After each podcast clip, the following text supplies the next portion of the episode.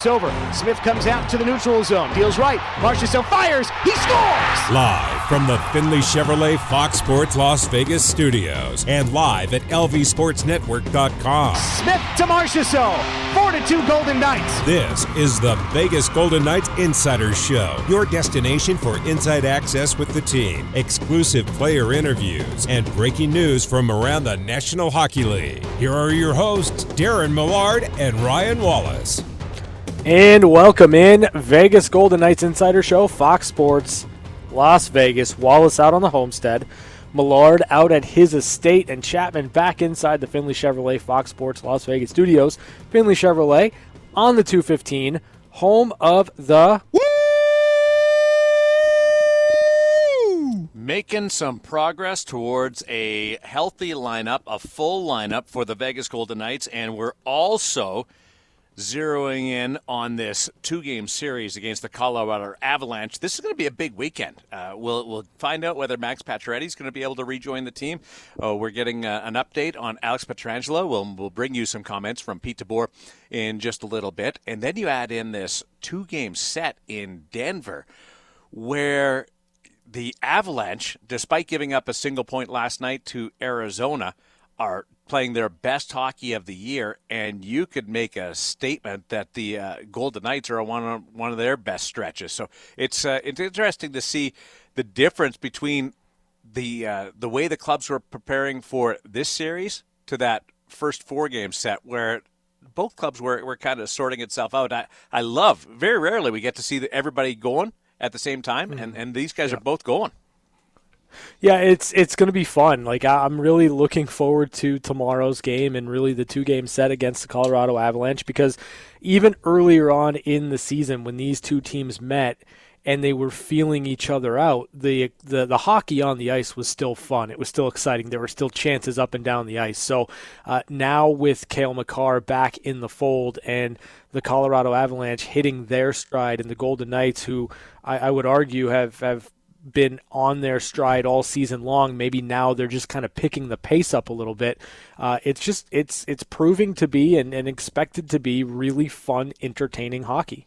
The story of the day from the National Hockey League is the decision to remove Tim Peel, the referee, uh, from any more games this season, and he will not referee in the National Hockey League again. He was slated to uh, retire, 53 year old, uh, completing his National Hockey League career, but was caught on a hot mic uh, referencing a penalty, basically makeup call, uh, whatever you want to term it, uh, last night in a game against uh, involving the Nashville Predators. Uh, we'll get into that story in a little bit in this segment, touch on it, and we'll dive into it a little bit more detail a lot more detail with former National Hockey Leaguer and analyst on the NHL Network, uh, Mike Johnson, uh, later on. So, want to make sure that you guys, uh, listeners, are aware uh, on uh, the opinions uh, that uh, are going to be offered up, and I'm sure you might have your own opinions, and we'd love to hear from you on Twitter. Uh, send us a, a, note either to Ryan the Hockey Guy or at Darren Millard. Let us know what uh, what you think because there's a lot a lot surrounding this story, and I think some of it's overblown, and some of it has been very well stated. But on the subject of the Vegas Golden Knights, Ryan, I have a question for you who okay. should be more concerned about the other? Because when you look at it from the Golden Knights side, everything seems to revolve around Nathan MacKinnon, Gabriel Landeskog, and Mikko Rantanen, and zeroed mm-hmm. in even more to Nathan MacKinnon. And that line over the last five games has been sensational, scoring seven goals, or sorry, uh, 13 goals in, in, the 12 games, and uh, they're lighting it up with uh, with points and plus minus, uh, just owning the competition.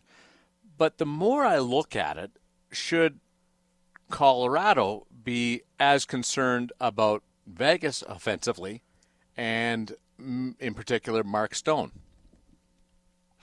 Yeah, I mean, I, I think that if you're the Colorado Avalanche and you're looking at what Mark Stone has been able to do so far this season, then yeah, absolutely, you should be zeroing in and trying to figure out ways to stop Mark Stone. Eh, when I look at these two clubs and when I look at kind of where they both expect to be at the end of the season, they both have to be equally concerned about each other I, I think that the Colorado is Vegas's toughest test, and I think that Vegas is Colorado's toughest test.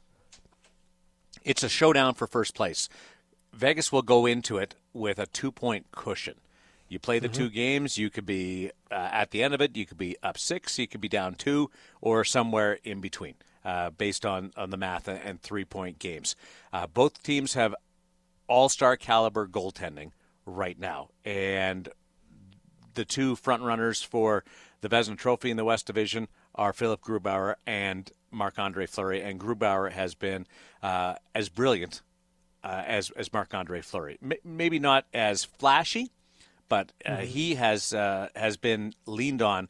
Uh, you could make a case even more so than Marc Andre Fleury. Uh, because at least there was a stretch of 10 games at the start where they were able to rotate, and there's the uh, the most recent uh, action where, where Robin Lehner has been able to play a couple of games. Grubauer hasn't had that at all. They've been searching for somebody. Hunter Miska just hasn't progressed, and then they got uh, JoJo from uh, from Buffalo, and uh, he struggled in his first game last night. He'll get more of a look. They still need more help on the goaltending side, but these 2 mm-hmm. guys that you're going to see tomorrow night in in Marc Andre Fleury, these two athletes, and Philip Grubauer are uh, uh, just uh, at a different level this year with Andrei Vasilevskiy. It's going to be a great one. Yeah, they've been, you know, just really, really solid. And when it comes to the Colorado Avalanche, I think that was kind of the, the big question mark. And I think it's always going to be the big question mark for them once they get to the playoffs is can Philip Grubauer go wire to wire? Can he start and end a playoff run for the Colorado Avalanche because you, last season you look at the bubble there were injuries there and there have been those questions surrounding their goaltending. Right now in the regular season Grubauer is answering those questions but you know you, you got to find ways to get him rest down the stretch because you don't want to burn Philip Grubauer out in the course of the regular season. And that's where it's advantage Vegas because they've got Marc-Andre Fleury who is is right there in the Vezina conversation. And then you bring Robin Lehner back who's 5-1 and 1 and only going to get better as the season progresses. So for the Golden Knights they'll have a rested goaltender as they hit the playoffs. Do do uh, listen to Pete DeBoer today and and what he uh, summed up this uh, matchup being that it was between a couple of clubs that are in a different spot than they were during the, the first four games and that Tahoe experience. And Chris Chapman, if we could just lean on you to uh, to play cut four uh, from from Pete DeBoer, talking about how both teams are finding their place, even though they have spectacular records, records, they're still finding their place as they cruise into and past the midway point of the season? Yeah, it's a good question. I, I, I would I would say neither of us was anywhere near where we are now, and uh, and I think we both have another level to get to come playoff time. So, um, you know, I don't know what percentage better, but significantly we're both significantly in a better place than than our games were at that point, and and I anticipate we'll, we'll both get to another level here uh, before we meet again at the end of the season. Colorado has got healthier. They were coming off their COVID pause when they met for those four games around Tahoe, in which mm-hmm. Vegas and Colorado split evenly. Vegas won uh, the first and the fourth, and Colorado won the two games in the middle. Uh, for Vegas, I think that they've developed a bit more versatility. Uh, we've got some depth out, out, of the fourth line, but I'm curious from your perspective. And Chapman, chime in if you if you don't feel obligated to chime in. But uh, I, where do you think Vegas has made the biggest strides since that last meeting against Colorado?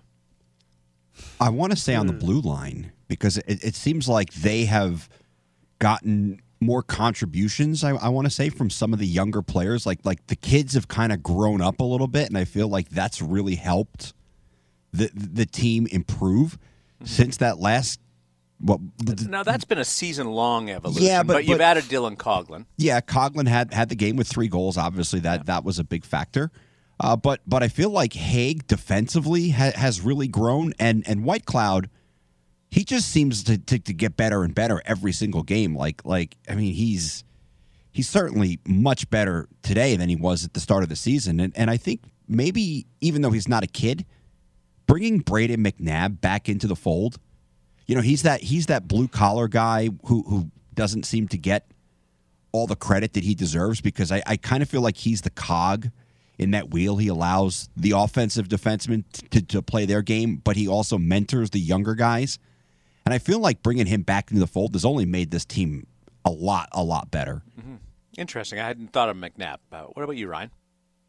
So for me, it's it's depth, right? It's it's the ability to find offense from unexpected places, and you know throughout the regular season, you're going to need that. And we talked a lot, I, I think, right around that Tahoe series, Alex Tuch goes on a stretch, and I'm counting that as depth because when when m- the majority of those points are coming from Alex Tuch on the third line, you got to count that. And then we've seen over the course of the last couple of games, really the last two weeks, Tomas Nosek has taken his game to another level and uh, and added to that depth scoring that the Golden Knights are getting right now. We've seen Will Carrier get on the board. We've seen Keegan Kolesar and Ryan Reaves get on the board, and and the depth scoring for me is going to be key for the Golden Knights because you can't rely on your top two lines to do all of the heavy lifting. You've got to chip in here and there when you can, and that's what's been been noticeable for me since Tahoe is the inclusion of that depth scoring for the Golden Knights.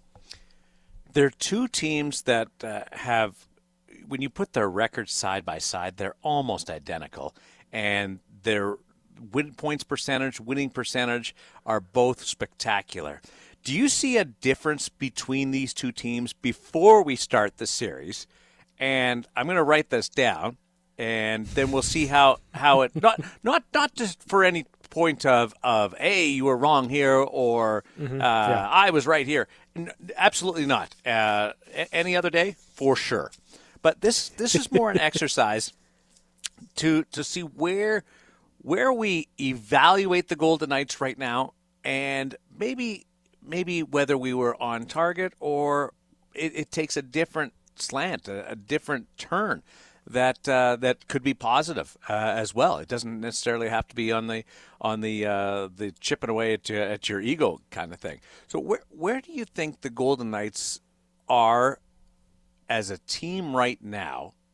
And where um, not even where do you think they'll be after but what, what are the positives that, that that are going into this series stone is is is one he's on mm-hmm. an absolute heater in march incidentally mikko rantanen is number two in march scoring uh, next to the the record setting performance by by mark stone so you don't even yeah. have we have all these great positives Marc Andre Fleury, uh, Mark Stone, uh, uh, Max Pacioretty uh, go- going through this, Alex Tuch uh, performing.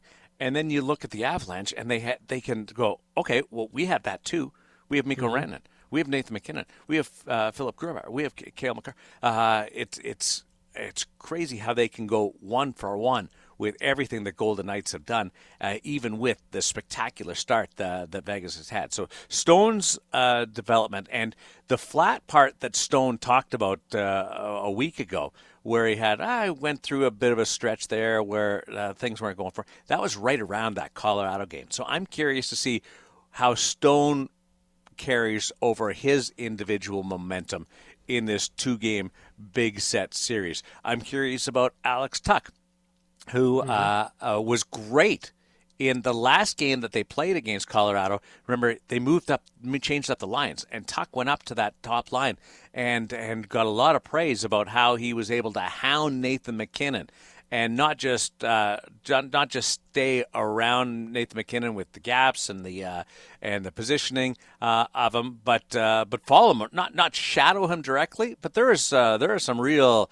uh, tracking of, of, of, Nathan MacKinnon in that game. So uh, Alex Tuch is going to play on the top line, we believe, uh, at least at the start of uh, for tomorrow night for the first of the two games.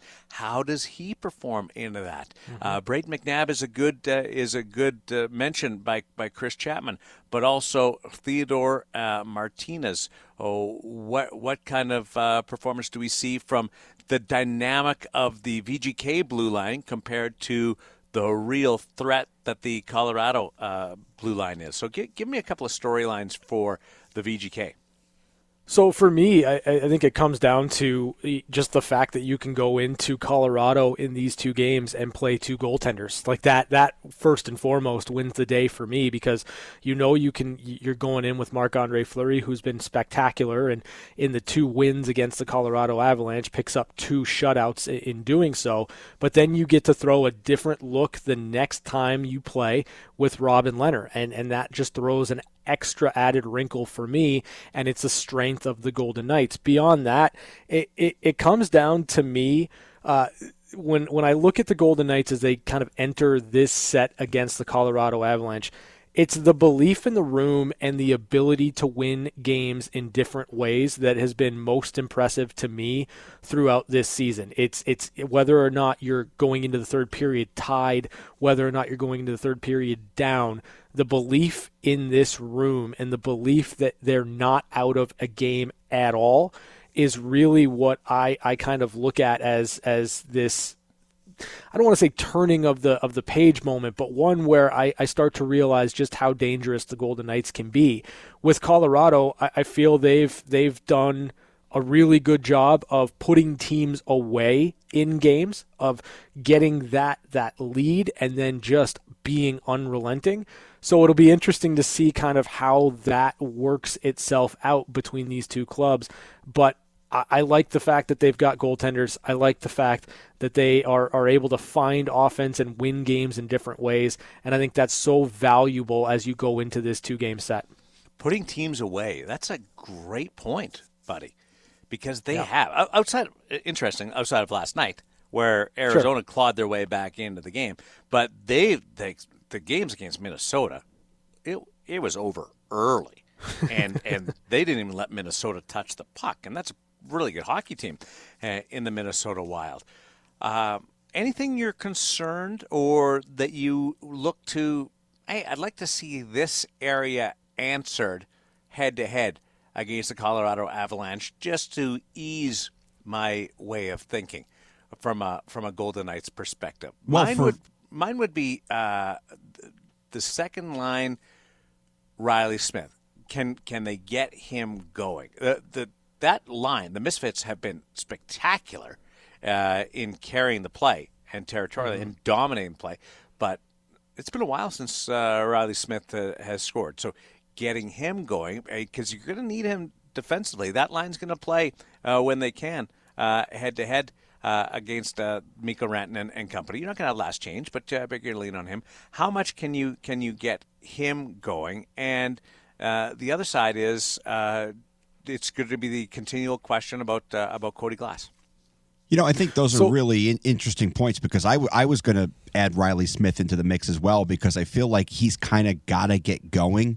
I mean, he does a lot of things that maybe don't show up in the in the stat sheet or on on you know when, when we're looking at, at stats, but William Karlsson, Jonathan Marchessault have both been going, but it seems like Riley is a little bit behind those two guys. But we know what Riley can bring when when he's playing at his best. But I think something Ryan touched on for me, I want to see more of the depth scoring against a team like Colorado. Like, yeah, we saw it against St. Louis, we saw it against LA. But to me, I felt like the biggest challenge for the Golden Knights going into the season was going to be the Avalanche. And this is the team that you're kind of measuring yourself against to see who is the best team in the division. And I feel like it, it takes every player on the ice to beat a team like Colorado. And getting the, that, that scoring from lines three and four, I feel like that's imperative. That's something Colorado has done to Vegas. Yeah, yeah. I mean, and and yeah. they, they they got goals. They get goals from Kadri. They get goals from from. Oh, Kadri's not a depth guy. No, no, no. But but you know what I'm saying. They they get guys who score up and down the lineup and and that's certainly a help. A guy who's had a lot of success against this team is a former Golden Knight in Pierre Edouard Bellemare, right? He he seems to play his very best games against the Golden Knights, and and he's he's a fourth line guy. So so you want to get your scoring from from lines three and four because that's a way you have to you have to beat this team because they don't have a lot of weaknesses. I guess is probably a really good way to put it. So don't don't play even. You got to be on the plus side of it. I, yeah, I, I think absolutely you do. Ryan. For me, it's how do the Golden Knights defend Nathan MacKinnon without Alex Pietrangelo, and that's kind of the big key that I'm looking at over these ne- these next two games. Because when these two teams played earlier on in the season, Alex Pietrangelo did draw that matchup against Nathan MacKinnon, and by and large kept him in check for the majority of those two games. It's never going to be a a, a perfect situation against MacKinnon, but Alex Pietrangelo was really kind of the catalyst and, and, played some of his best hockey as a Golden Knight in shutting down Nathan MacKinnon. So, what's the committee look like for Vegas over the course of the next two two games, and who's going to step up into that role and really play uh, that shutdown force against Nathan MacKinnon? The next time they play will be late in the season, mm-hmm. and a lot's going to be decided by then.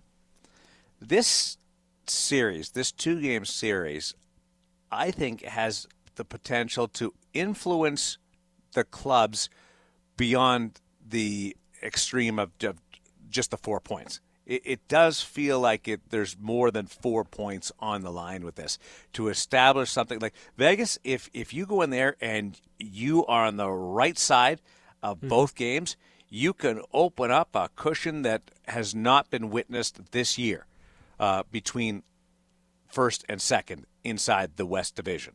That's yeah. the reality. Uh, uh, and the other side is the Colorado Avalanche can pull Vegas back to a point where we have not witnessed the uh, seen the Golden Knights at a points percentage number be at the same as as anybody else in the West Division. So there's there's a lot of swing available in in this two game series that I think can dictate the rest of this schedule. Do you agree with that, or am I am I overhyping it?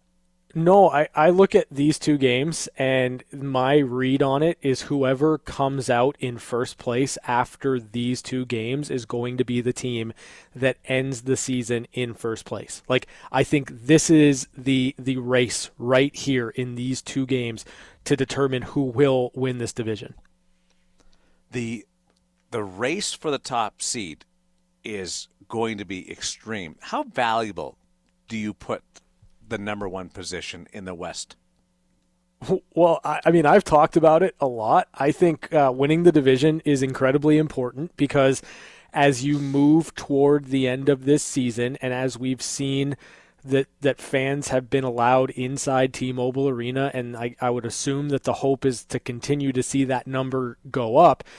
When you look at how big of a role the fans play in Vegas, having as many home games as you can to get you through and and and home ice advantage, all of that, it matters, and I think it matters a lot this season. So I, I think top spot's huge. I really do. The, and the reason why I asked that because normally top spot everybody wants to finish first place, but there's just a clearly defined four team contingent here that are trending towards making the playoffs in the West. And it's Minnesota and it's St. Louis. Can they get to a point where they challenge for a two seed or, or a one seed? We'll see. But they've certainly separated themselves uh, in in being the teams that will qualify for the Stanley Cup playoffs, and they'll try to hold on to that. So if you're going to have to face St. Louis or Minnesota anyway in the first round, and then the likelihood of, of facing Colorado in, in the second round, given some some leeway there, uh, is it important to sell out and do everything you can to win the number one seed? I'm on the fence on that one, but mm-hmm. I I do give way to you. And Pete DeBoer was asked today about how important that number one seed truly is. Here is the Golden Knights head coach's response. Well, I think it's going to be more important. You always want the easiest path in the playoffs, um, but as we saw last year, it's not. Uh, uh, it doesn't necessarily guarantee you anything. I think da- Dallas might have had the toughest path through the playoffs and came and got to the finals. Um, but but you want to make that path as easy as possible. Uh, big difference from the bubble is is home ice advantage, and you know are we going to have crowds in the building? If we, if we have uh, if these buildings are full, particularly ours, then home ice advantage is a huge advantage. so you're more of, of that thinking, Ryan. I, I am and, and like you know again I, I think that there's still a lot of season to be played and the Golden Knights um, have have been able to find ways and different ways to win so it, it's hard because I, I don't think you should sacrifice being fresh for the playoffs in order to sell out and try to win that number one seed but I, I do place some importance on that. I, I think that it's important, especially if you end up in a situation where you've got home ice advantage against the Colorado Avalanche. That means you can throw out your most advantageous matchup against Nathan MacKinnon and, and find different ways to get that upper hand. So it's important to me uh, to, to finish off that number one seed. But, you know, it there's no easy path in this division, and I guess that's kind of the, the big thing to, to take away here. That's where I'm trying is, to balance it. Right, like like you want first place for sure, but it, it you're still going to have to go through Minnesota, St. Louis, or Colorado, and, and likely two of those teams to emerge. It, it's it's not going to be an easy path to the final four for any of the teams that are in this division. Well, now and, when you when you're 13 two and one at, at home, mm-hmm. that that does influence things. And you're you're right about the crowd uh, at T-Mobile Arena and maybe the numbers going up and being more of an influence. So there is certainly been an advantage on that part. You've convinced me that it's that it's more uh, influential. Uh, the last change is uh, going to be really key for the coaches to, to feel better about their game. And also when you get to the if you get to the final four, when you get whoever gets to the final four, Mm. Uh, you, the home ice and the matchups are going to be determined by uh, points. Sure. So yeah. the more points you gain, the the potential that you get the the easier opponent or the lower seed in the final four. It's not strictly a a conference uh, bracket that's going to send you towards that. So so in in talking and flushing this out, there's also another reason why you try and pile up the more points instead of just saying, hey, you know, we're going to play one, two of these teams anyway. Uh, let's just uh, load management to the extreme. I kind of think that that's almost how you have to look at it because this is the last stretch where there is any type of break between games because you look from right tom- now, yesterday and today. Yeah, so you yeah, look yeah. from from tomorrow on, they are pretty much playing every other day all the way up until May 6th, May 7th, whatever the last uh, day of the season is. May 8th, I think it is. It's a Saturday. So, sorry, I, I, the calendar is very, very small and I, I can't see it. But when, when I'm looking at the schedule, there, there really is no reprieve. It's May 8th, by the way. Yes, I just May wanted 8th. to see yeah. if you were going to go through the whole month of May. Well, I'm, I'm, May 9th. I should have just May said May, May, May 11th. like like yeah. Darren does for, for Maybe the May dates. But See, see, you're you're mocking me there, and No, you're right, What happens? right. I'm, I- I'm absolutely I- I right on the money. May, May, May, right? Yeah. So because there, there's that makeup game in there against the Sharks on April 23rd. So so where you would have had a three day break, you now have one day in between the game against the Sharks, and then you have a couple days between the Avalanche. But there really is no break. No, so so the, the only time they don't play uh, every second day is when they play back to back. Yeah. Yep. Yeah. So so load management is going to be extremely important because I don't think you really want to go into the playoffs with with injuries or or limping in or or I think second place while it doesn't have the the nice flashiness I think the Golden Knights would settle for second place if it meant that they represented the West in the Stanley Cup final. I only if Colorado isn't in third. Well, like I, I think I think No, no, the no. He just said they, they, he, they would take second if they could go to the Stanley Cup I don't. I don't think. I don't think Colorado is going to be in third. I think it's going to be one of What- these two no, teams that are that either finish first or second. Yeah, my, my whole point was you don't want to face Colorado in in the first round of the playoffs. And um, Chapman, you don't think that they'd like why not win the Stanley Cup? Like uh, we'll finish Well, in second if we can. Well, he win the doesn't want to Stanley get too carried away. Well, I mean, listen, no, everybody everybody would, would settle for second place if they if they, if it meant they'd win the Stanley Cup. So I mean, it's it's just Well, then they're first place. well, not in the division, right? Not not the way the division ends. I mean, Hey, it's nice you get to put up a banner, but they've already got two of those. I think they want the big banner and the nice cup to bring back to Las Vegas. One more update uh, from Pete DeBoer. Uh, the latest on Alex Pietrangelo and Max Pacioretty, who uh, there hasn't been a lot of discussion about. Uh, Pacioretty's missed a couple of games. Uh, Alex Pietrangelo's been out for uh, a little while since that series in San Jose. And today, Pete DeBoer was asked about his two veterans. Yeah, and I didn't answer the Pietrangelo one either. Uh, Petro uh, is not traveling, but getting very close. Big progress. Uh, you know, I would call him more day to day now than week to week. Patch uh, had a real good skate this morning, and uh, we haven't had that conversation yet, but uh, I anticipate he's going to come with us. That's encouraging, isn't it? I wasn't expecting so. that kind of news. No, it's it's great on the on the Max Pacioretty front. It's fantastic on the Alex Pietrangelo front because you know as as you you're trying to to figure out what the rest of this season looks like. And and Alex Pietrangelo still in his first year with the Golden Knights, missing uh, now his, his second little stint of time. You want him to have games before the end of the regular season to kind of dial in his game and get himself comfortable, so that he is is is hitting the ground running once you hit the playoffs. And and the fact that Pietrangelo is getting much, much closer is a very good thing for the Golden Knights. And if is able to play in one of these two games against Colorado, then then I think you get a, a clearer picture of exactly what the Golden Knights can bring to the table against a Colorado team that is primed and, and playing some of their best hockey this season. 22, 7, and 1 against 20 wins, 8 losses, and 3 OTLs. Wow. That's a series between the Vegas Golden Knights and the Colorado Avalanche. Note the start time tomorrow. We are going to be preempted after uh, hour number one. The VGK Insider Show goes for one hour from four to 5 mm-hmm. Then it's the Golden Knights pregame show with Ryan Wallace, five to six, and puck drops just after six o'clock with Dan D'Uva and Gary Lawless. Uh, one hour earlier than normal for you because of the uh, Mountain Time Zone. The Vegas Golden Knights start a two-game series in Denver at Ball Arena. When we continue, we'll give you a, the story on the Tim Peel situation the referee who was caught on a hot mic last night in the National Hockey League, as well as uh, get into some situations uh, outside of the Vegas bubble, and that being what's happening with the Toronto Maple Leafs. There's a high profile uh, debate happening uh, in Cowtown. It's the old VGK Insider Show on Fox Sports, Las Vegas. It wasn't much, but I wanted to get a penalty against Nashville early in the. We're back to the Vegas Golden Knights Insider Show on Fox Sports Las Vegas 98.9 FM and 1340 AM.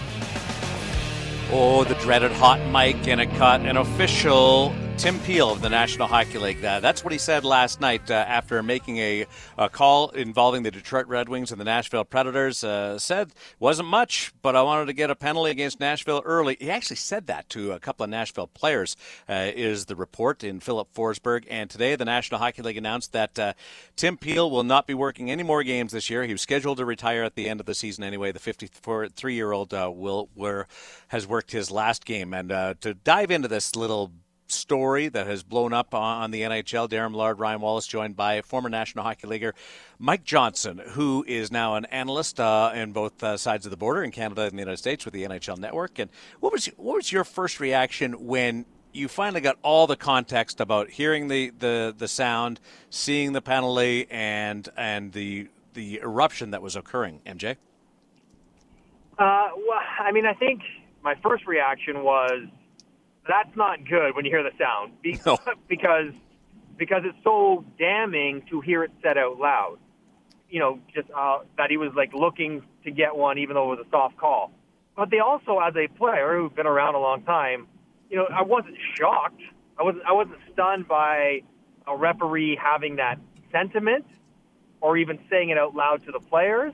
Um, you know, because that kind of stuff occasionally is said on the ice. I mean, you could tell how freely he was saying it in talking to Nashville players. It was not something he was, you know, embarrassed or was trying to hide. He was just acknowledging what he was doing as far as calling the game. So, um, you knew it was going to turn into something, even though it wasn't shocking, and maybe just confirm something that a lot of us feel referees do all the time in a lot of different sports. In that idea of they they manage the game or, or they have makeup calls, they do things along those lines, and just to hear it out loud is was was surprising and tough for Tim Peel on a personal level because he's a, he's a good guy. He's had a nice career, and He's not going to get to end the way that he wants, which is difficult. But I think once you work past that, I, I think it enters into a bigger question for the NHL in how they want their referees to officiate. And are they okay with their referees having that thought process? Oh, I'm, I'm looking to make a call. And, and whether they say it loud or not, I think that's a conversation the NHL should investigate right now. Do you think there's any way it's it's out of context? And the thing that I, that I can't get over is that he was talking to Nashville players. So was he yeah. was it just a dry dry delivery, and and he's saying that, or I, I, I don't know because I just can't imagine looking at you. Uh, you're playing for uh, the Arizona Coyotes, and I say, you know, I had to get one out of Arizona early, and you and you accepting that. Yeah, yeah, I, I know. You you want to hear the rest of the, the yeah. audio that cuts out. You're like, well, hang on, where, what's the mm-hmm. follow up? I, I wasn't much, but I wanted to get on Nashville early because they were getting yeah. really chippy at the end of the period because they'd been getting really, you know, aggressive with their stick work because they or they laugh. I don't know after it, or or he laughs. Yeah, or like he's like, oh, or he's like, oh, it wasn't much. I had to get one on Nashville early, boys. Got to yeah. get you, like tongue in cheek. I don't know, but I mean, I, they probably, even though the statement from the NHL suggests it didn't matter what context he said it, if he was made said in a joking manner, I don't think they take this, these steps. Like I don't think if the rest of the audio confirmed that, I don't think he gets prematurely retired. So I'm, I'm guessing it probably didn't go down that road. Yeah, you're right about that. Mike Johnson is with us, uh, former National Hockey League player, analyst with the NHL Network, and others on the VGK Insider Show on Fox Sports Las Vegas with Darren Millard and Ryan Wallace. So, it, it, Mike, in, in speaking to kind of that, that bigger question of, of how do the how does the NHL in, in light of this want their referees to call games? I, I guess that question is what should it look like? Like, what should the action beyond just today and the decision on Tim Peel look like for the NHL? Are you asking me, or are you asking what I think the NHL thinks? Because I think those are two very different things. Like, I Let's, think the NHL generally is okay with how it is. Uh, because if it wasn't, the NHL dictates how the referees officiate. If the NHL wants to change something, they tell the refs. The refs are bright and capable professionals, and they implement that change. So I think the idea of game management is something that the NHL is okay with or uh, wants to have happen. If you ask me, I think it does a disservice to the game mm-hmm. and to the players playing it when the referees think we don't want to become part of the story, so we're not going to call too many penalties. Or we're going to make sure each team has four or five and one team doesn't have eight and the other one. That's by having that mindset and trying not to influence the game, they are effectively influencing the game. For every non call, they influence it just as much as with every call. And so I, I think how they should do it is that they should establish the standard of officiating they're looking for. So whatever that is, and there'll always be gray moments. I understand hockey's hard to, to call, and is that a slash? Is that a board? Is that a charge? I get it. But whatever the standard you're looking for, establish it league wide across the board. You articulate that to the officials, to the clubs, and to the players, and then to the media and fans through all those channels. So everyone understands this is how it's going to be called. And then from the first exhibition game to game seven of the Stanley Cup final, it's called the same way. Mm-hmm. If it's a trip in preseason, it's a trip in overtime of a playoff game. And I think players will thrive and always ask for consistency. Whatever the standard is, just give it to us the same all the time. And and I think it would be better for the game if they called it that way. And if Vegas is having a great game and they're getting fouled all the time and they draw seven penalties, they don't have to get you know fined six against Vegas. They just make the penalty seven to one that night because that's how the game warranted being called. I think I think people would appreciate that, and I think the players would adjust sooner and quickly, and it would make for a better game, in I my opinion. A, I have a question uh, regarding the past officiating, but uh, but I, I want to follow up with something you just said. Uh, do you think? Do you think in the next five days we'll see uh, a few games where it is six two, seven one, that kind of disparity in, in reaction to and and uh, Hmm. Eyes like, wow, I, I just got to call this the, the way it's happening. Do you think we'll see some of that? I wonder, Darren, if it goes go one of two ways. It's like Yeah. strength of the stripes, and we're like, no, no, we're going to do it four to four every game to prove that Tim Right. Was Yes. right. Like Yes. protect our brother. Yeah. or they're going to say, you know what, we're going to show that we don't do that, and we're just going to call it, and a lopsided game might end up six to one. Um, but what I don't expect, so like we'll probably see both of those things. But what I don't expect is there to be a consistent, noticeable, sweeping change in philosophy this year. Maybe they have a conversation with the players and the officials and the and owner or general manager or whatever the league throughout the summer. But I don't think we're going to see anything change specifically this year, except for maybe some reluctance of the, the officials to ever turn their mics on when they're on the ice again. Right. That'll be the thing. They'll. I mean, they'll be taking out the batteries. Forget turning the thing off. They'll be taking Yeah, the, the, the batteries right out. Did you think there's? Uh, and this is a hypothetical question because it's tough to answer in response to what's happened over the last 24 hours. Uh, what was your opinion of the officiating if we go back 36 hours? Do you think there was an issue? I've said this for a long time. I have, yeah. So my personal take is, yeah, I think there is not an issue. I think the philosophy should be improved. Like I think the refs are good. I think the refs are doing what they are told to do. I think we should change the message to the refs and, and, and encourage them to just call it straight up. And wherever that leads you, into a no penalty game, into an even penalty game, or into a very lopsided penalty game. So just, just do it as it as it is each night. I don't know if they're en- encouraged to do that. So I've said this for a long time. I don't love the idea that I think a lot of people in hockey pride themselves like, well, ho- the playoffs are tougher and more is let go, and the refs swallow the whistle because they don't want to be, in, you know, part of the results. I don't think that's good. Like I think we want to call it the same way, and and allow skilled players to make skilled plays and not be impeded in, in infractions on them every time they step on the ice, and make teams play by the rule book. Don't change the rules because it's the playoffs. Call it the same way. Um, I've always thought that. I thought that 36 hours ago. I still think it. I just think maybe uh, there's a slightly better chance that that conversation can actually occur now. Mike Johnson's with us. Uh, before we let you go, uh, just on the idea of the standard changing, I watched Arizona, Colorado last night, and Nick Schmaltz took a penalty in, in overtime, a slash, and the announcers on that telecast, it was uh, an Arizona telecast, and they were up in arms Yeah. because, like, how, how do you let, how do you call that at this stage with with such a great game? Just let them play. You know, like there's Well, well I mean, I, I think again, it, it becomes consistency, right? Like if Arizona, Yeah. if Arizona is capable of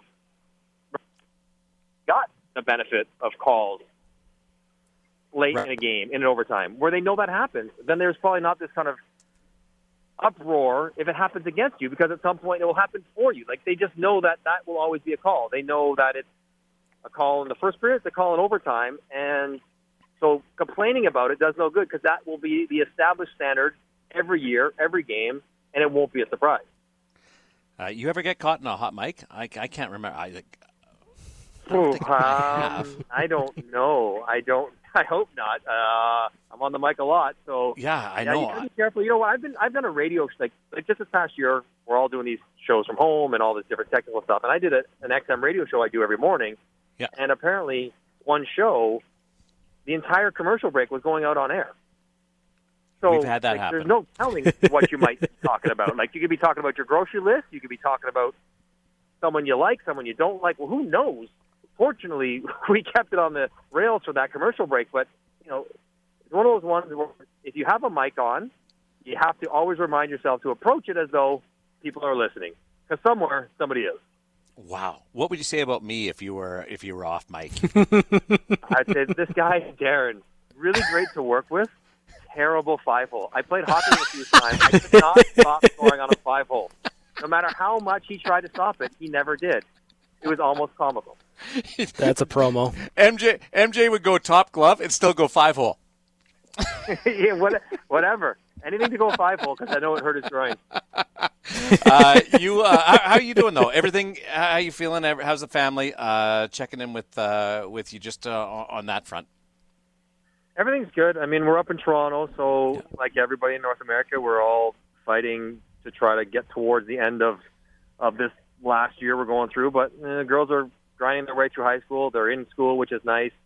I miss traveling. I miss being at the rink. I miss being around fans. I miss going to different cities. You know, I get to go to Montreal, Montreal and Ottawa to call games, but we don't call any games on the road. Um, I don't go down to New York to do NHL Network stuff right now because I can't cross the border without quarantine coming home. So like, that stuff is frustrating. I, and I hope I'm looking forward to when it's when it's different. But all in all, I can't complain. It's been. Uh, I'm happy we're at hockey. I'm happy we're getting through the season for the most part, and uh, I'm happy to be busy. Well, I'm glad that uh, that everybody's healthy, and uh, we have we have 3,700 people in the building at T-Mobile Arena right now, and it's life changing, man. It is. Uh, it is I, absolutely life changing. Like 37,000. I mean, Yeah. I cannot wait. Yeah, it's. Uh, I, I never thought I'd uh, be the one to say that, but it is truly uplifting. Uh, be well, be safe, and uh, all the best to uh, everybody back there. You know, uh, a lot of people that we both hang out with. You bet. You take care, and uh, hopefully we'll get to see you soon. That'd be awesome. MJ, Mike Johnson, a longtime National Hockey Leaguer. Boy, he could play. And uh, had one of the coolest uh, routes to the National Hockey League uh, in his minor hockey days and stuck with it and made it into uh, both a scholarship and then into a National Hockey League career and is uh, a great broadcaster as well. And uh, he, he, I love his opinions because they're always well thought out. Uh, there you go. What do you think? What's your reaction to that? Uh, what's your play off of what Tim Peel had to say? We'll bring you some of that reaction at the top of the hour on the VGK Insider Show. But up next, it's the good news of the day on Fox Sports Las Vegas.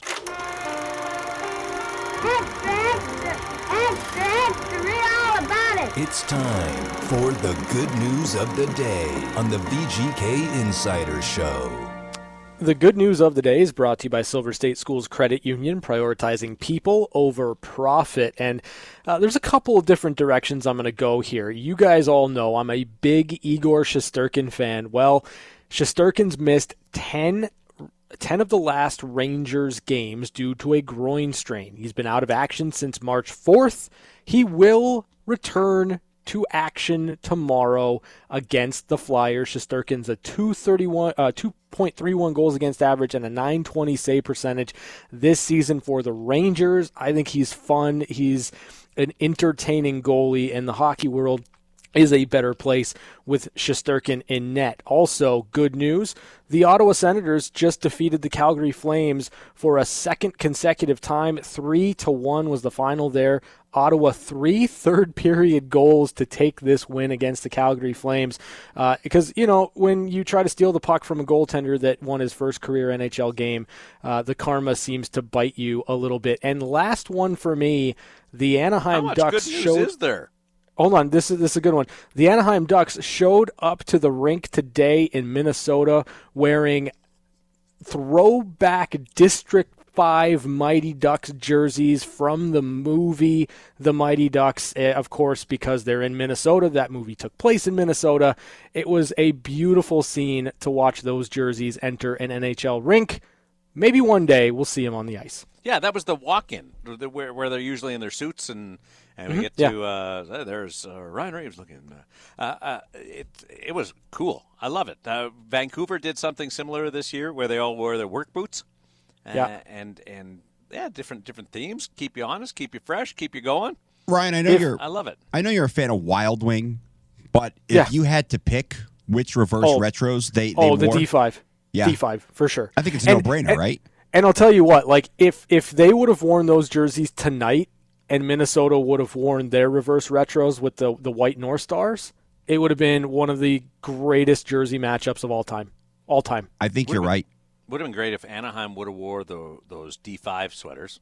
I don't know what D5 means. District. But- District 5. Oh, District 5. Okay. Uh, the D5 from the movie. sweaters, and Minnesota wore their green home sweaters. And then you'd have one of those 10:30 at night men's league games, where, where everybody looks and say, "Okay, uh, do we have pennies? We'll put on the pennies." That, that that's Like- what we'll do. I thought I thought you're supposed to bring a light jersey and a dark jersey for every game you play. Men's league? Yeah. No, Yeah. not nobody that I know does that. Like a, Uh, well, okay, they're not a league, fancy but a teams. scrimmage. How about a scrimmage? Yeah, scrimmage. You're supposed to, and then somebody like shows up with the yellow or the gray, and the blue. Like that doesn't work. Don't get me started on that. Well, blue is kind of Well, dark, right? no, I mean, Well, the the the yellows and the and the grays are now considered dark. No, I'm going to tell you this right now. Uh, Brady Hackmeister, Matt McElroy, and Harrison Luce, three guys that I play with on a regular basis, are the three biggest violators of that rule. And I'm calling them out right now. Showing up with a red or a gray or a, a blue is not acceptable when you're playing pickup hockey where you need uh, light in the dark. see, I'm of uh, the philosophy that only white is considered light. Mm-hmm. No, I I fully embrace the the color that kind of plays on both sides because that way it usually allows me to get breakaways. It doesn't really matter who I'm who I'm playing for. I'm just playing for myself. Yeah, just it's and it doesn't impact the game terribly. It's mm-hmm. more Darren Elliott and I. It really it it gets under our skin, and but we're we're two old crotchety guys. Get off our lawn and stay off our driveway. I'm trying to wash my driveway right now. Uh, why why the Shesterkin fandom?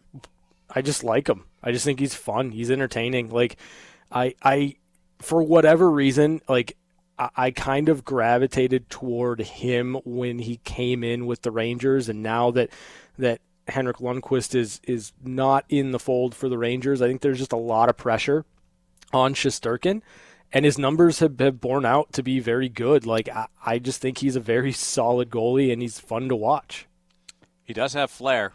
He he's definitely got uh, some Yeah, I like fun. Darren. I like Uh, fun. And Ottawa, like Ottawa's right there behind Calgary, within four points of Calgary. Yeah, you, you love to see it. Uh, when we continue, uh, your say on the Tim Peel situation, and we'll tell you exactly what the National Hockey League had to say in announcing that Tim Peel would not officiate any more games uh, this year or for the rest of his career as he was retiring at the end of this season anyway. Plus, one timers, news and notes from around the National Hockey League uh, bring you up to date with uh, the other three divisions as we step outside our bubble. It's the VGK Insider Show on Fox Sports Las Vegas. Vegas takes over. Smith comes out to the neutral zone. Deals right. Marchessault fires. He scores! Live from the Findlay Chevrolet Fox Sports Las Vegas studios and live at lvsportsnetwork.com. Smith to Marchessault. 4 to 2 Golden Knights. This is the Vegas Golden Knights Insider Show, your destination for inside access with the team, exclusive player interviews, and breaking news from around the National Hockey League. Here are your hosts, Darren Millard and Ryan Wallace.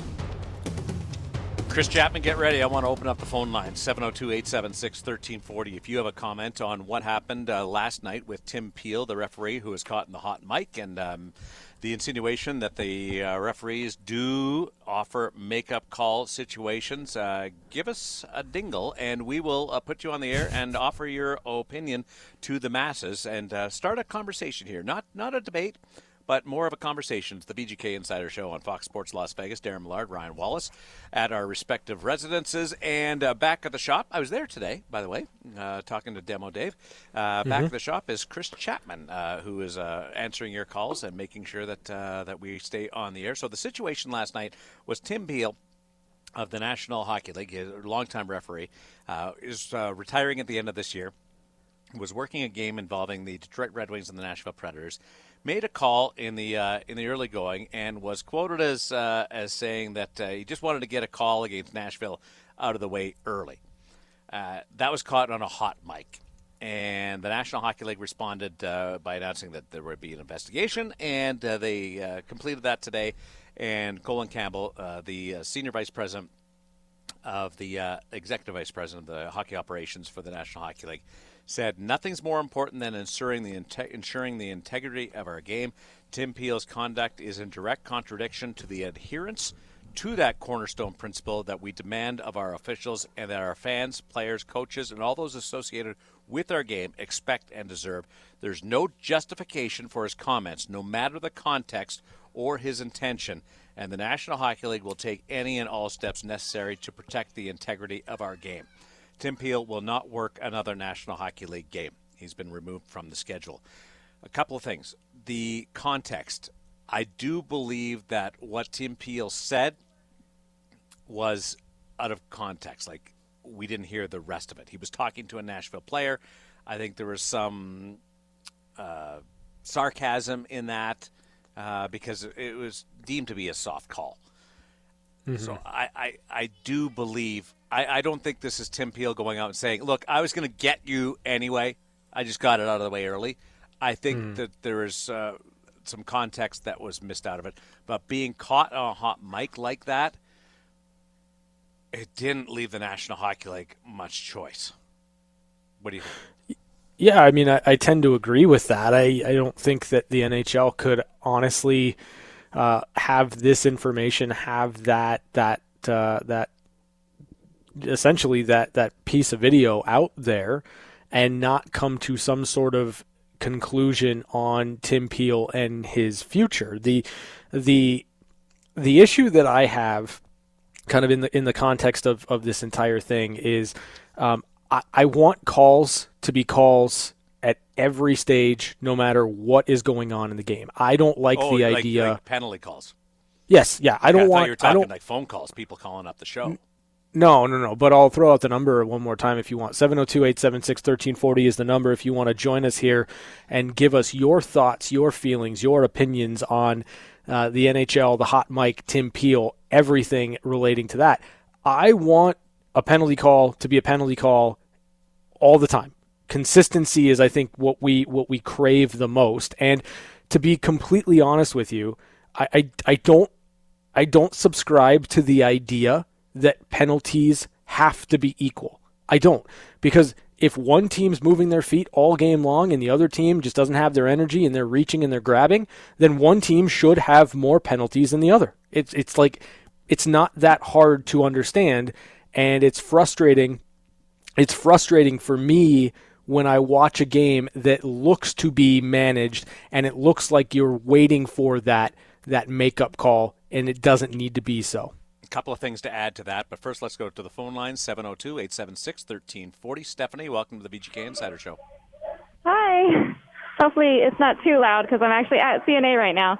Oh, but uh, I I think that especially with them coming out and saying the context doesn't matter, that they should kind of say what the context was to let people make an opinion on it instead of wondering like you know what what happened before that, what happened right after that what was Tim Peel's explanation for it? What did he say that he was just yeah. uh, sarcastic and he got caught? Yeah. that's that's uh, that's a great point. Uh, awesome uh, conversation. What are you doing at CNA? Uh, my son is in uh, Little Knights. Nice. So watching Love him. Love watching. What's uh, how old is he? And uh, is he loving it? Uh, he is seven, and he absolutely loves it. He's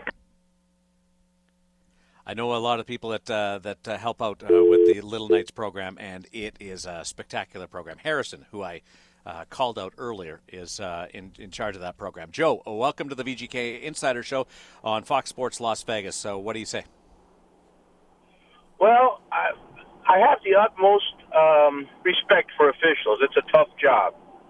However, I don't like when I hear, and I've been watching hockey. I'm 61 years old for a long time and at the end of the game, it's we always hear things like they're not going to make a call here to decide the game. If it's a penalty, it's a penalty. And I think that's what you're getting to when you're saying, well, they're trying to even them up and they're looking for something small to get to. Um, I, I coached a lot of high school basketball in a long time ago, and I used to hate when officials came to the scorers table and said, how many fouls does this team have and how many fouls does that team have? Because if if I even it out in a big game, everybody should be happy, and that's not the way to do athletics. Joe, that uh, that last point there about uh, basketball uh, leads me to a question that I want to bring you in on. Do you think this is a hockey issue, or is this more a sports issue? I really, and that, that's what I'm getting to. I think it's a sports issue. Uh, I, I think you see it with umpires widening out the strike zone um, when they've blown a call or they think they've blown a call somewhere. Uh, in the NBA, we had Tim, uh, was it Donaghy was his name? Um, you know, you got all that nonsense going on. And again, I don't think that they're in the tank. I, I just, in their eyes, I think they're trying to even it out one way or another. And I don't know that that really is the best way to do it. Joe, thank you, and uh, be safe. Appreciate the call. Uh, outstanding uh, points by Joe on the phone lines 702 876 1340. We have a call uh, line open uh, right now. Uh, let me just get to the idea of officiating and timing of the calls because I pointed out last night in the Arizona game. Uh, the announcers there were really upset that there was a call, and it was a penalty. It was a slashing penalty um, mm-hmm. uh, that the infraction that Nick Schmaltz committed, and the the take there. And I know that they're home announcers uh, in that perspective, but mm-hmm. if we're all want calls to be made, whether they're in the first period or the third period or in overtime, then you you can't be talking about well, let the players play. Well, you're right, but there's also a an opportunity here that is in front of the NHL I think right now to establish what they want that standard to look like and there's going to be some type of conditioning to that standard. I, I mean, when when you looked at you know infractions and and you you looked at kind of tightening that stuff up. Uh, initially there was pushback right? Like there was pushback when it came to hooking and clutching and grabbing. But now I, think everyone kind of understands that that's the way the game should be played and that's the way the game should be called. Like I, I think that you've got to establish those baselines and then everyone's got to be on board with it because if if you're frustrated in in you know game five or game seven of the Stanley Cup final because uh, players can just get tackled to the ice with no calls, then you you have to you have to understand that there's onus on everybody to to be better in that regard. I think the worst thing about this is is the idea of a makeup call because that's that's admitting that you basically screwed up. Like you shouldn't have called a penalty, you shouldn't have called a foul. So I'm going to find another really weak play and I'm going to blow my whistle and call a foul. I'm going to call a penalty. I, I, I, like what Joe said about, about basketball. I was around high school basketball a lot in my younger years, and he's right. When the officials come over and they ask you how many fouls team A has versus how many fouls team B has, that maybe subconsciously tells you, you know what, I need to even this up. Because let's be honest, very few people like being the bad guy. And if one team ends a game with 13 fouls and another team ends with three, and one team shooting free throws for the majority of the second half and one team shoots none, instinctively we're going to say, well, what was going on here? Because we're so used to it being even. Like, I, I, I to me, there's nothing worse than when, when you hear, oh, well, expect some makeup calls here because that was a weak that was a weak penalty it, it, it's almost listen. You know what? We understand these guys are humans. They make mistakes. You don't need to compound that issue by making a mistake on top of another mistake to try to quote even things up. Uh, just one note on basketball, and I don't know how the high school uh, foul system works in Nevada. Uh, I'm more closer to, to the NBA. Uh, could the officials be coming over the scoring table and asking that question to know whether a team's close to the bonus or not in, in that regard and not evening out? I, and that's a layman question right there. I think it's it's it's possible, but okay. these guys they I know I just generally I just generally you can look on the scoreboard and the scoreboard will generally give you an idea of how many fouls team A has as opposed to team B. So I don't know why the referees are asking the scoring. Well, uh, I've yeah. just gone through this score the uh, the games from last night and tonight and mm-hmm and I can't find a single game where there was more than one penalty difference, one power play opportunity uh, difference between the two teams. It it it is even uh, in in a lot of the cases. Terry, welcome to the VGK Insider Show. Terry, welcome to the program. With that referee, um, I understand the NHL, you know, or any league shouldn't tolerate, you know, something like that, but I also kind of feel like that guy was joking, you know, and like you said, sarcastic. Yeah. And I really feel like he should be suspended. Now, I don't know how long. I don't think it should be the rest of the season. I kind of think that's a little harsh for this. But, I mean, honestly, it, it seemed more like he was kind of in jest maybe with this comment from what I know about it, but I don't really know the whole story about it, you know, so I think that, you know, I kind of feel it was a little harsh, though. That's my first reaction is – you know, it's kind of harsh and probably should be, you know, maybe a suspension for two weeks, a month, or something. I don't know. You know, I can't hard to say how long, but not not the rest of the season tough way to end his career because he is retiring uh, at the end of the season. So Tim Peel has worked his National Hockey League game for uh, the final time. Hey Terry, before we let you go, everything good because we've missed you the last few nights on the VGK post. Yeah, show. you know what's been happening is I've been working a whole bunch, so making that money, man. Atta boy. I've, been listening to those games. In fact, in a little while, I'll be flipping the station, uh, catching the Silver Knights. Hey, I want to make one more comment about something else. Um, nothing, nobody really threw it out there or anything. How about Oscar Dansk? 48 saves out of 50 shots. And the first one, first goal was an early goal. The second goal was because it was a six on five, and they were really attacking the net. So really, I think that was even better than a 48 out of 50. I mean, I don't know what you guys think, but that was the. I was listening to that game. I'm like, that is just insane, man. That's awesome. Love Terry's enthusiasm. Make sure you call us because we miss you. Hey, go when, Knights! Uh, All right, when we guys. don't hear you. Be good, uh, Terry, one of the uh, loyal and uh, regular callers to the VGK post game show on Fox Sports Las Vegas and the Vegas Golden Knights radio network. Uh, uh, there's been uh, Ryan.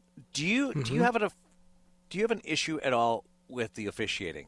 And I'll, I ask you that by saying I felt this year that the officiating has been really good. So this this there's a lot of uh, retro reaction with the Tim Peel situation, but in my evaluation, I haven't had. Now Vegas has been lights out. Uh, mm-hmm. That uh, we we haven't seen uh, a lot of instances where there's been a reason for uproar. But how have you have judged the uh, the officiating? I mean, I, I start off every time I, I talk about officiating with uh, the understanding that this is an incredibly fast game and you're relying on humans to make judgment calls in the moment, right? So uh, you're never going to to look at a game and and agree with everything based on where you fall as a fan, based on a whole different of a whole number of different things. But that being said, like on the whole, I, I don't have terrible issues with the referees in general. Like, uh, calls happen and it's up to the teams to kind of deal with whatever call happens on the ice. If you believe that there should have been a penalty and there wasn't, you got to play through it. If you believe that there was a penalty called and it shouldn't have been, you've got to kill the penalty. You've you've got to play through it, and that's always kind of been my stance. I don't get too uh, cranky and and too high and mighty when it comes to evaluating referees. That being said, I, I do have my opinions on what I want to see out of a game. And I do have my opinions on not necessarily liking the idea of game management. And, and that's just kind of where I fall. But on the whole, like, there's not really much I'm going to sit and complain about when it comes to referees in the NHL. And this this wasn't this was game management, the accusation or the implication uh, of what Tim Peel said. Can we just can we play that sound again for anybody that, that maybe didn't hear it off the top or uh, heard our reference, uh, Chapman, and then we'll, we'll we'll pick up on it again. It wasn't much, but I wanted to get a penalty against Nashville early in the. So that's what he said. Then the mic cuts off. Uh, mm-hmm. The the game management, yeah. The makeup call conversation kind of came out of left field and took over this discussion because that wasn't a makeup call. That was early, and and it was uh, sort of setting the table uh, for the game. So I just want to make that point mm-hmm. right there. Where where I have, uh, if I have any trouble, it's not that there's too many penalties in a game. I have trouble believing on certain nights that there can only be two penalties in a game. Sure. Yeah. Or one penalty in a game. And that's pretty difficult in with with as much physical contact as fast as the game is and as great as the game is. I more have a, a hard time believing that there was only two infractions between two teams playing as hard as they do in the National Hockey League. That said, I don't mind that they let them play a little bit as long as it's it's the same for both both sides. And Pete DeBoer uh, at the start of the season said, "We'll have to get an idea. The, the officials didn't have any training camp. There's no exhibition games. Find mm-hmm. a find uh, the spot where the standard's going to be, and and we'll deal with it."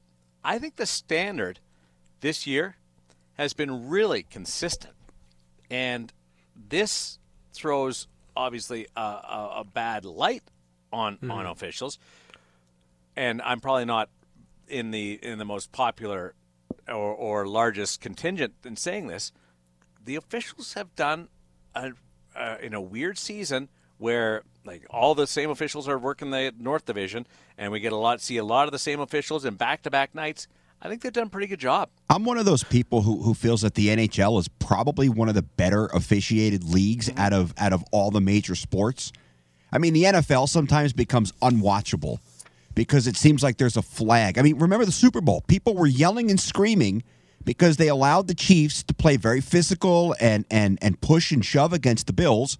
And I'm sure Ryan heard a lot about that game when they were playing in the AFC title game. And then all of a sudden, we fast forward two weeks, and Kansas City is playing the same exact game against the Bills that they did against the Bucs, and they're throwing flags every single play. That Yeah, that, because, that entire because Tampa spends two weeks working the working the media and the officials. Yeah, so- and so- that happen, that happens all the time. it, it, it- it's the NFL to me is the worst, and the NBA is not far behind. I know a lot of hardcore hockey fans probably don't spend a lot of time watching the NBA and the and the NFL, but the NHL compared to those two is leaps and bounds better when it comes to officiating and and I don't even think it's close. And I know some especially here, right? People still will hold a grudge about what happened against San Jose. Look, those guys made a mistake. The league suspended those guys, right? They they didn't ref any more playoff, series that that that year. The NFL, it's like these guys get a pass for making bad calls. Like Ed, Ed Hochuli, basketball. Yeah, Ed Hochuli was notorious for being one of the worst officials in NFL history. And every week, if your team, especially Charger fans, that guy burned the Chargers more times than I can even think. The uh, the NBA, the the difference in officiating between uh, in in game and and how it goes back and forth in, in game management is extreme, and then how one player is treated over another player. But yeah, it's the Jordan is, rules. Is, is, is ridiculous. So uh, I I agree with you on that, Ryan. Well, it, for me, like it, again, it, it it just goes back to establishing what the standard is and then calling that standard. Like I I have a hard time believing that William Carrier draws more penalties than Connor McDavid. But he does. Like William Carrier draws more penalties than Connor McDavid. You would like when you look at Connor McDavid and the, and the the speed that he brings to the game. You you watch him play a shift. There are infractions almost all the time he's on the ice, right? Like almost all. It's the only way you can keep up with him. But for whatever reason, the calls don't go in in Connor's favor. They they seem to to skew to to certain types of players, and that's totally fine. But uh, I don't really care how many penalties a team gets. I don't think penalties need to be even at the end of a game. I think that's complete uh, completely ridiculous. To be completely honest with you. Um, I just want to see a trip be a trip in the first period, and a trip be a trip uh, that was called in the first period, called in an overtime game. Like that's that's where I stand. You know, as long as you're consistent within the game, I'm fine. In, in hockey, I think eh, before we went to the two referee system, you could go a guy could uh, a person could easily manipulate the game and make it. But now we get two referees out there. They don't know what the other person's going to call. Uh, I don't think it's nearly as severe as this story has has brought out the comments to be. I really don't. Uh, I don't think there's a problem in the National Hockey League. Ryan, after all of this discussion today, put a Mhm. bow on it. Do you think I- there's a I problem with the National Hockey League? I don't think there's a problem, but I think you can always improve. Like I, I think that you could absolutely take a look at this situation and say, hey, is there something we could be doing better? Is there a way that we can make this product on the ice better? And even if there's not necessarily an issue or a problem right now, you can always look at this as a way to improve. And I think that's how the NHL has to look at it. I still like having the human element in it, even though it doesn't always go my way. And I've disagreed with more than one official. Uh, the VGK Insider Show, we'll take a break. We'll come back with one timers, bring you up to date with some happenings around the National Hockey League on Fox Sports Las Vegas. Blunt to the near wing. Big shot. He scores. It's time for one timers. Quick looks at some of the biggest stories of the day And it's a tie hockey game. on the VGK Insider Show. Here we go, shake, rattle, and roll on Fox Sports Las Vegas. We have a couple of finals in from uh, the National Hockey League. Early starts today. Ottawa sweeps the Calgary Flames in a two game series. Now, given the fact there's a lot going into this, given the fact that two teams have made coaching changes after beating Ottawa, Mm-hmm. what do you think the call for change will be around the Calgary Flames after being swept by Ottawa?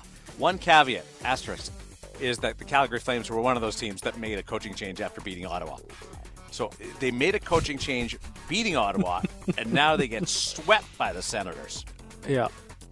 Yeah. Um I mean that would be that would be interesting. I I don't think there's much you can do right now if you're the the Calgary Flames. Like you've already kind of uh, gone all in with uh, with going for going with Daryl Sutter and, and not just Daryl Sutter on an interim basis, but Daryl Sutter with a three year contract. So um, figure out a way to beat Ottawa. I, I guess that's really what you got to do, and, and figure out a way to string together some wins if you're the Calgary Flames. Well, can we just point out that the Ottawa Senators, five of their 12 wins are against the Calgary Flames?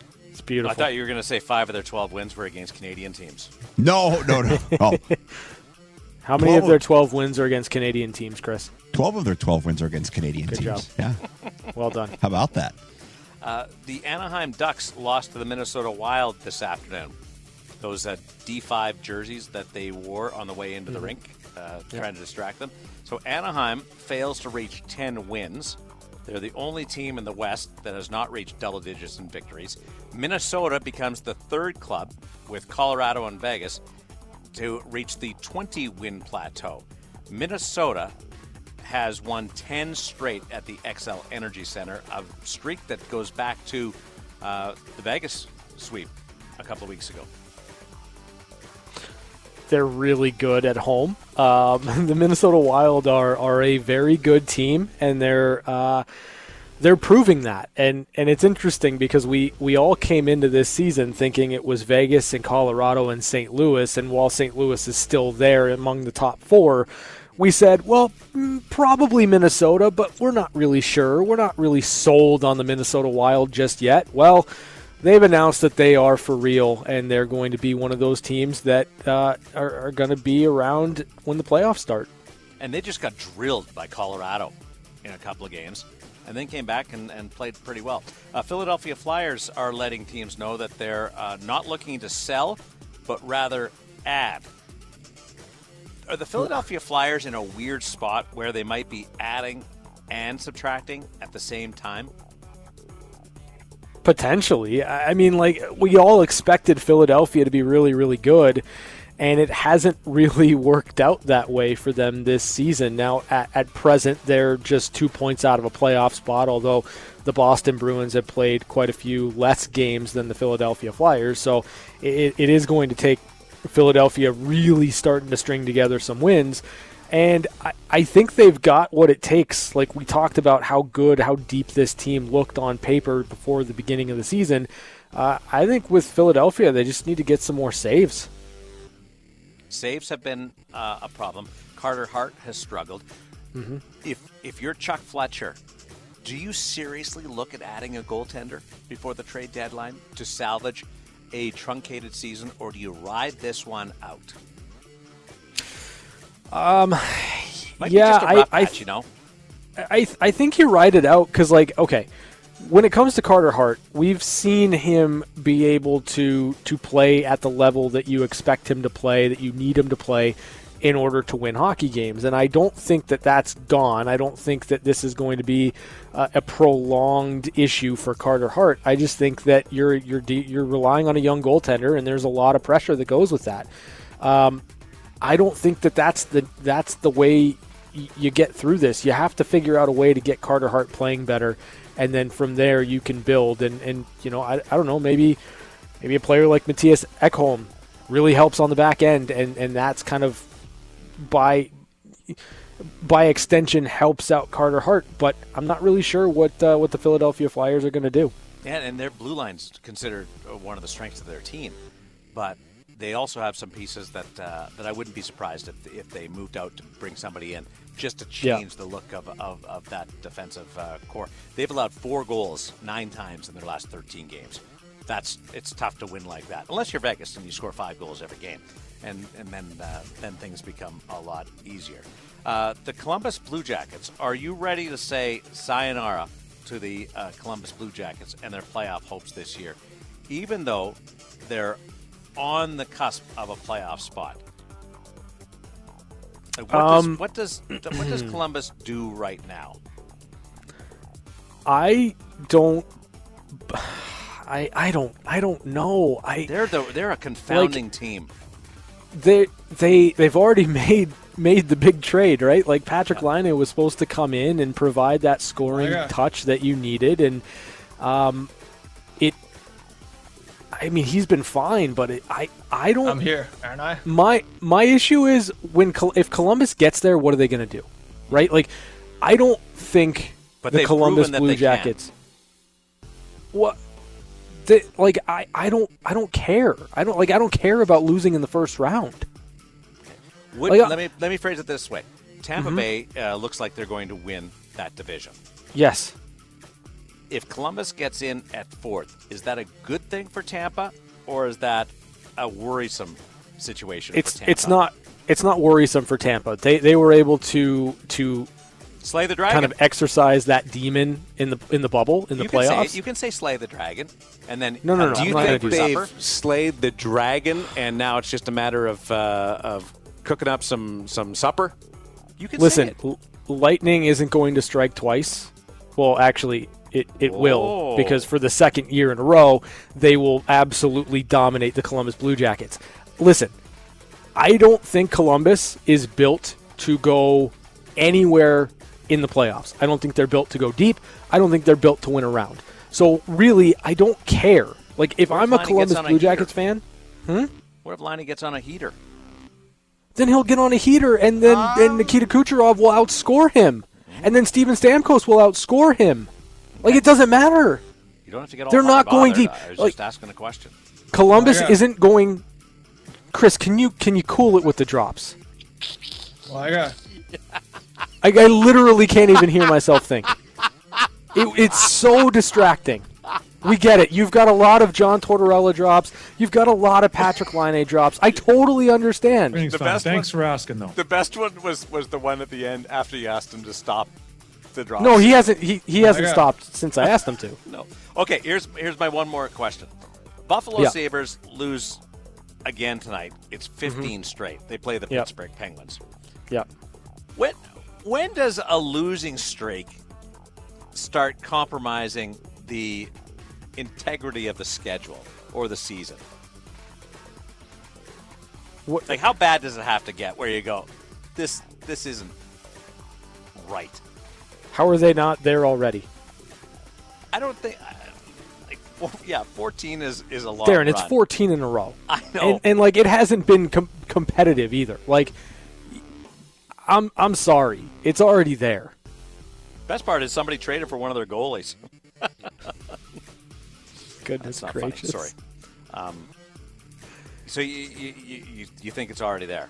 yeah, it's already there. It's already there. Like, would it surprise you if I told you what the score was right now? Would it surprise me if you told me? Yeah. Would it Wouldn't surprise, surprise me. like would it surprise you to know that the Buffalo Sabres are losing again? I guess is the No. better way of putting No. it. Yeah, they're they're losing again. Um, Andrei Vasilevskiy has uh, set the record for the Tampa Bay Lightning for consecutive goalie wins. We'll go the exact opposite uh, route.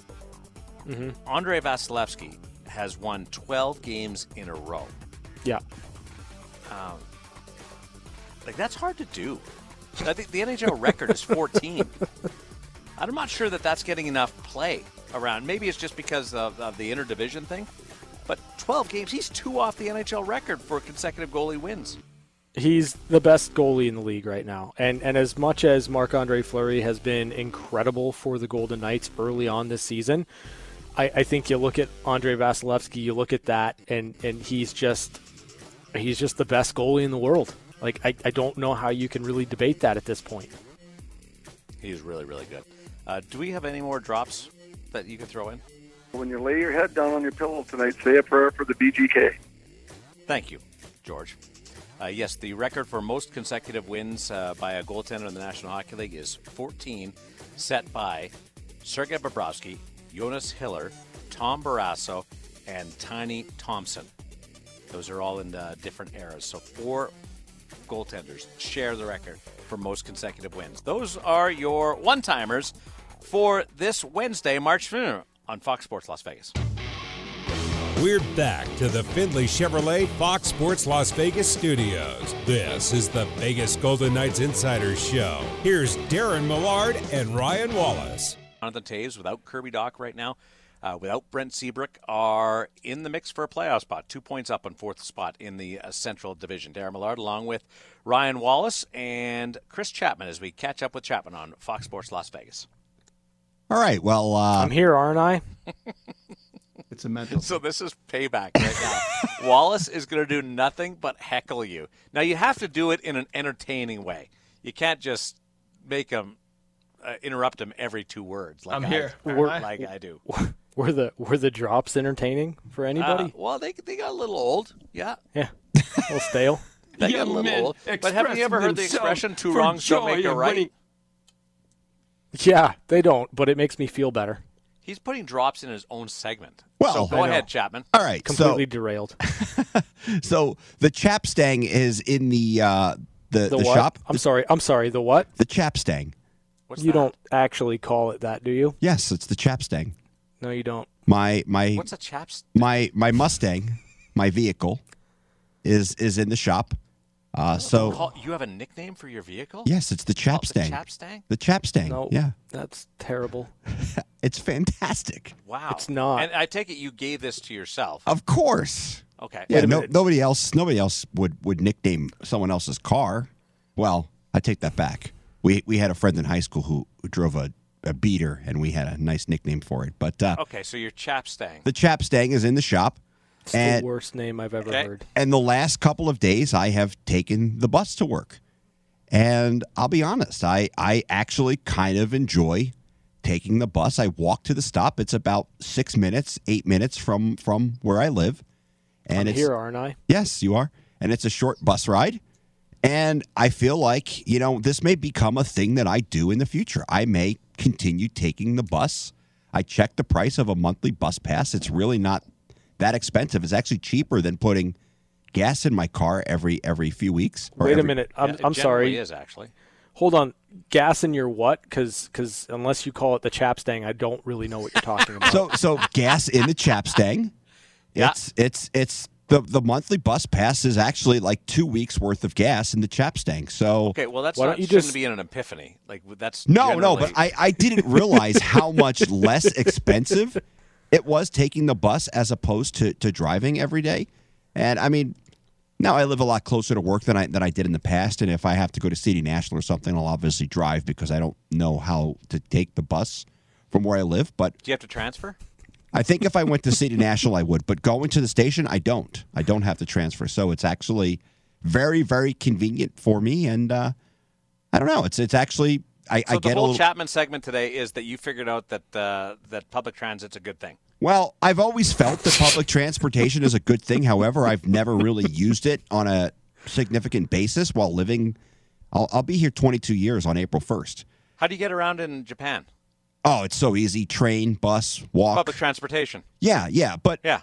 I, I didn't realize. different that- here, Yeah, Darren. it's It's it's, not here. exactly uh, a very reliable thing in Las Vegas, How, but how many how many times has your bus been late? none. I don't know the Okay, so schedule. I don't know the schedule. So it, pretty, it runs pretty like reliable then. every. It runs like every 15 minutes. From, That's pretty from- reliable. yeah. So It's almost like clockwork. exactly. yes. You know what we did today? We discovered the sky is blue. Yes, yes, we have. That's have. what we did today. And I discovered that there's actually blue bananas. And we also discovered that uh, Chris Chapman names his vehicle. The chapstang. the Chapstang. That's the worst thing you could ever say. no, You know, it's, it's a good thing that you're already married yeah. That's because fair. if you throw that one out while dating, it's over. I, I I have. I actually did. How'd Hey Chapman, go? It went well. Chapman, you and I have known each other a long time. Yes. I've never heard you refer to your car as the Chapstang. Well, I don't know if we've today. ever talked about my car. Well, if you're if you're going to the degree of naming it the Chapstang, Yes. then you talk about your car a lot. Mm-hmm. Not really. No, I mean I say? don't. But I don't. Tomorrow, four to five, VGK Insider Show, and then the pregame show ahead of Colorado and Vegas on Fox Sports Las Vegas. Out.